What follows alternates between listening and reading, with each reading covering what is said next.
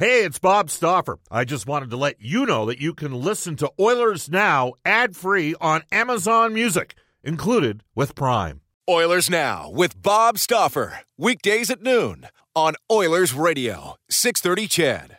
It is 1234 in Edmonton. Brendan Escott with you live from the 630 CHED studios. Bob, Bob was trying to be live from Rogers Place ahead of uh, Wednesday's uh, drop of the puck of the regular season. Unfortunately, it just technologically didn't align at all, to uh, to say the least. So I'll steer the ship for the next 25 minutes or so. Bob's hopping back to the uh, humble Stauffer abode down where he's been doing the last uh, 200 or so shows amid the pandemic. But we are still pleased to be joined, as we are every uh, Monday and Wednesday, on the River Cree Resort Casino Hotline for our friends at Legacy Heating and Cooling home of no payments and no interest for one year. That's how you build a legacy. Legacy Heating and Cooling. It's John Shannon checking in from Ontario. John, how are you doing today?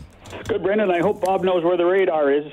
So yeah, the photo radar on the way home. Me too. Uh, yeah. Me too, because you know he's going to be hauling back there. So, uh, listen, it's it's obviously a day that's uh, sort of making headlines out of the NHL world, as a lot of teams appear to be. They're getting cap compliance. We're only a handful of days out of of things uh, firing up here. Uh, any of the names surprise you that you saw on the waiver wire? was was this sort of, uh, I guess, a, a, to be expected given the world that we live in now, COVID wise? I think it was to be to be expected, and I think what every general manager in the NHL is trying to do today is uh, put a couple of veteran players on um, on waivers, uh, hoping that nobody pays attention. Uh, and you, you know that's not true, but with so much volume of uh, of players on, uh, you have to wonder uh, if and when uh, somebody says, "Okay, we're going to take this guy. Can we afford this guy?" Uh, by the time uh, the 24 hours expires, uh, and uh, or the player that they choose uh, has has been taken by a, a, a team lower in the standings, then you move on. And I, I, I actually talked to a couple of managers yesterday, and they both admitted maybe today was the guy the day to put guys on on the waiver wire so that uh, you can get them through. And then if you do get them through, you have the availability of putting them on your taxi squad and and bring them back for the next 30 days. So it, it's it's all cap being cap compliant. It's all about uh, uh, the ability to move players back and forth easier. Uh, and, and then tr- trying to find a way w- which is the which is the best way to to keep your cap under control early in the season. Cap the cap on opening night is so really important, and I, I'm not sure I understand it all the time, Brendan. Uh, but having your having that cap and and not getting into LTIR all the time is something that every manager is very, very aware of, and they try to do that to the best of their ability. Well, and you're looking around the league right now at uh, you know just how Tampa was trying to assemble things under their cap, and it, it looked like after that trade with Ottawa, they might have space uh, money wise for Tyler Johnson, and yet he still uh, falls victim to the waiver wire, as many were talking about before that. So but, a lot but of but again, Tyler Johnson's an interesting one. Um, you know, his contract is still. You know, I, I think it's over four million dollars. Uh, how many teams are going to take that risk?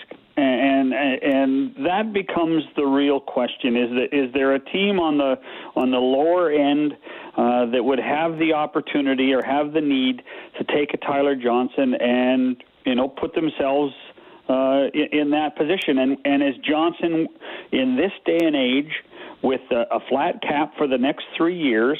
Is Johnson and his talent worth that on your cap? And that those are questions that every manager has to answer.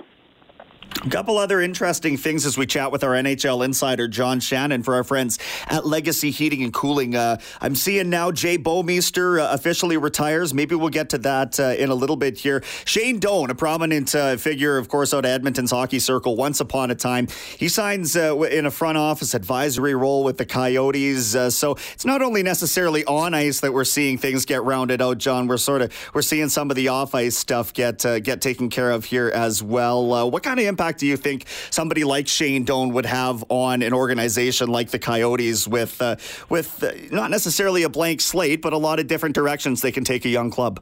Well, you know, it's, it's interesting because uh, if you remember, Brendan, when um, uh, John Chayka came on board, uh, the the public uh, divorce between Doan and the Coyotes was embarrassing for the organization. Uh, Doan probably had wanted to play one more year. They didn't think he, he could play one more year. Uh, he had already decided to play that extra year rather than signing as a free agent in Vancouver. Um, you know, in, in the last uh, three years, I believe, Doan has actually worked for hockey operations uh, comparable to what Chris Pronger used to do, uh, working uh, in player safety and working for hockey ops. Uh, so he stayed involved in the game. I just think this is a positive move by an organization that's trying to recapture the market.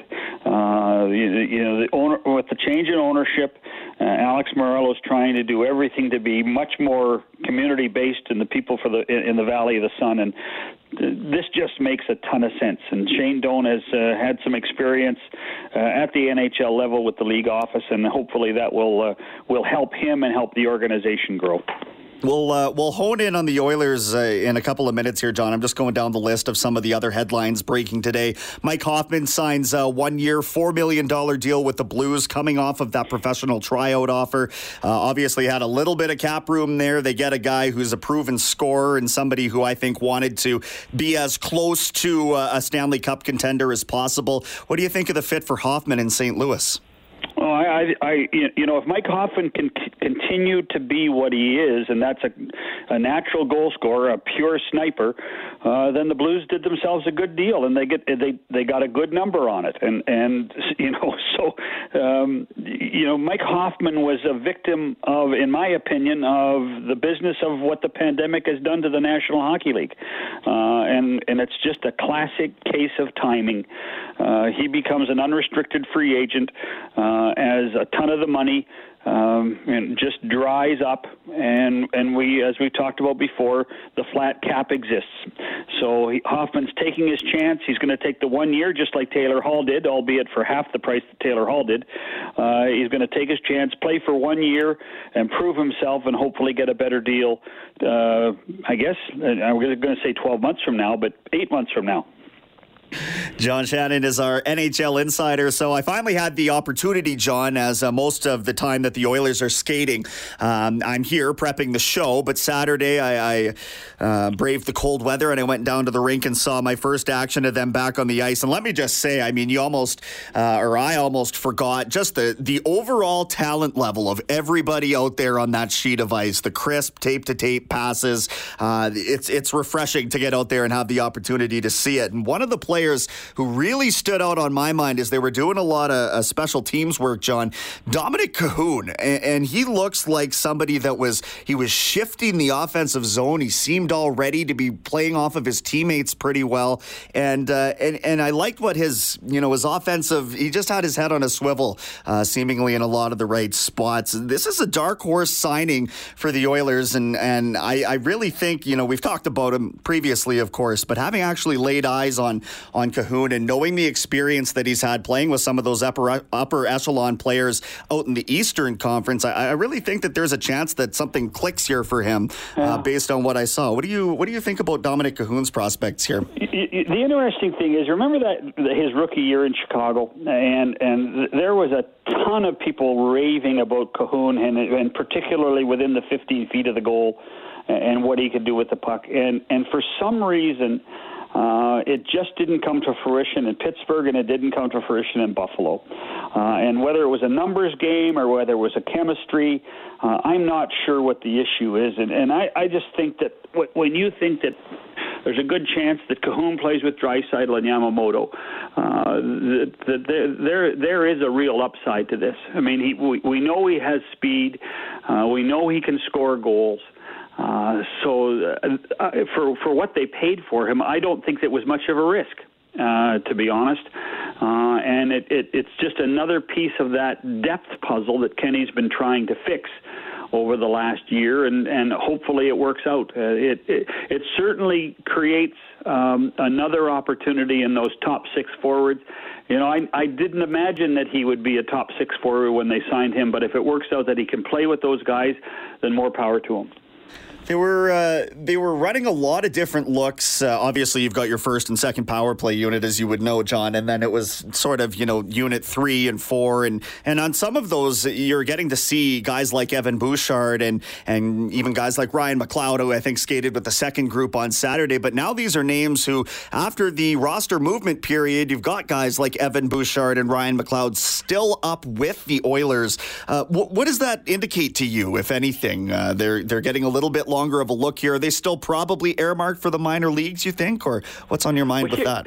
Actually, here, Brendan, here's the interesting thing. Uh, Tell me what the minor leagues are right now.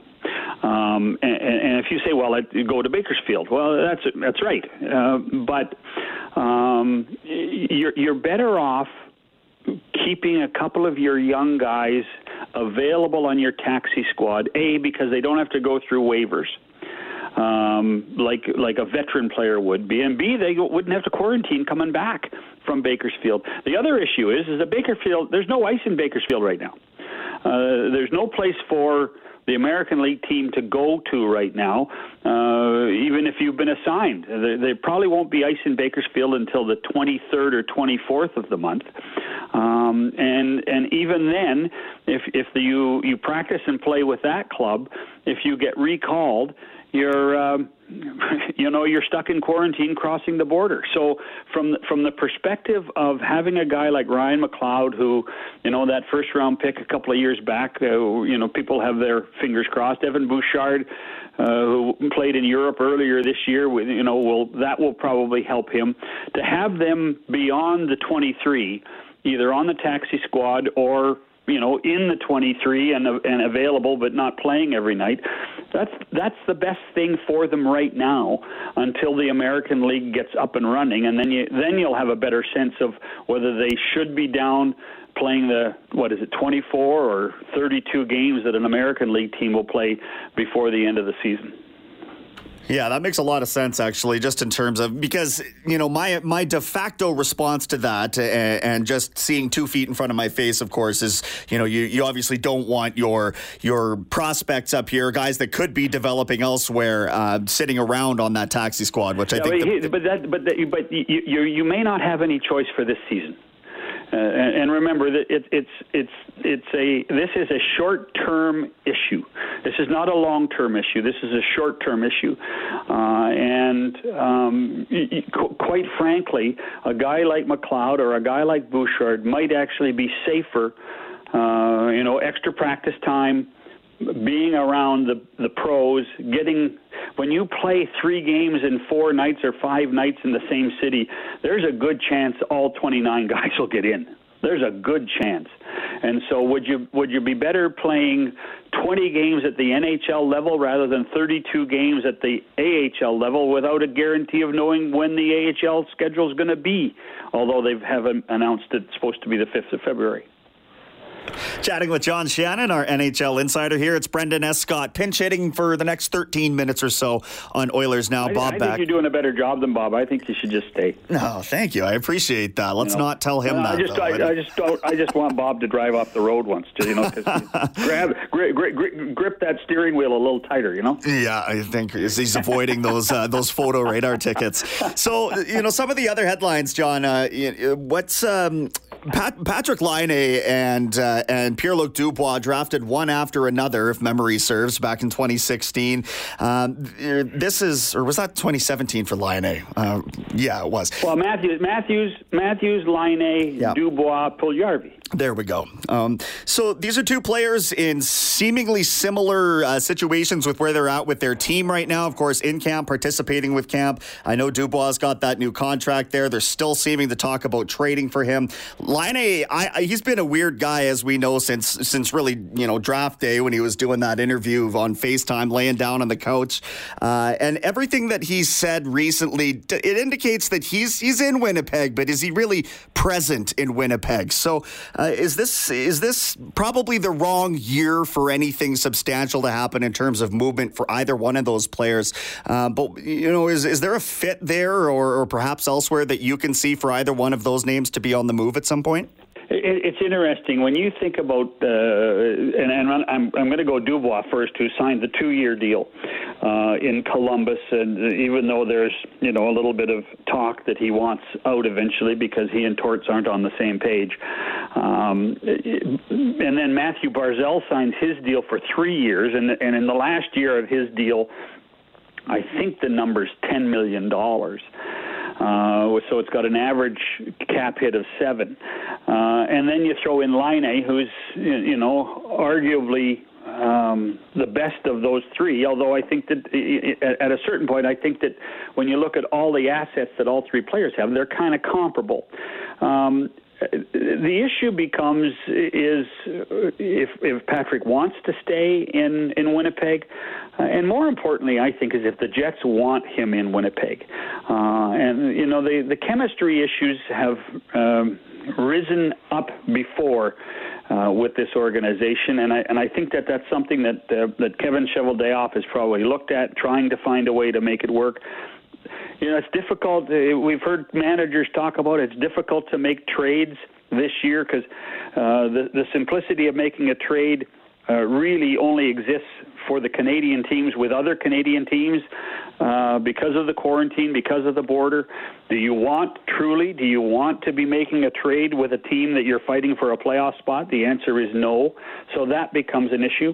The other thing for Patrick, and I feel sorry for Patrick uh, in in many ways because English is still not his first language. And uh, what he does, uh, and and he's he's a great quote uh, and he speaks the truth the way he would speak the truth as, if he was in Finland. Um, and sometimes that gets him in trouble in in Winnipeg. It's in many ways it's a blessing for him and for the organization this year that there aren't media guys walking around the dressing room continuing to ask him questions, or fans in the seats to boo him or cheer him.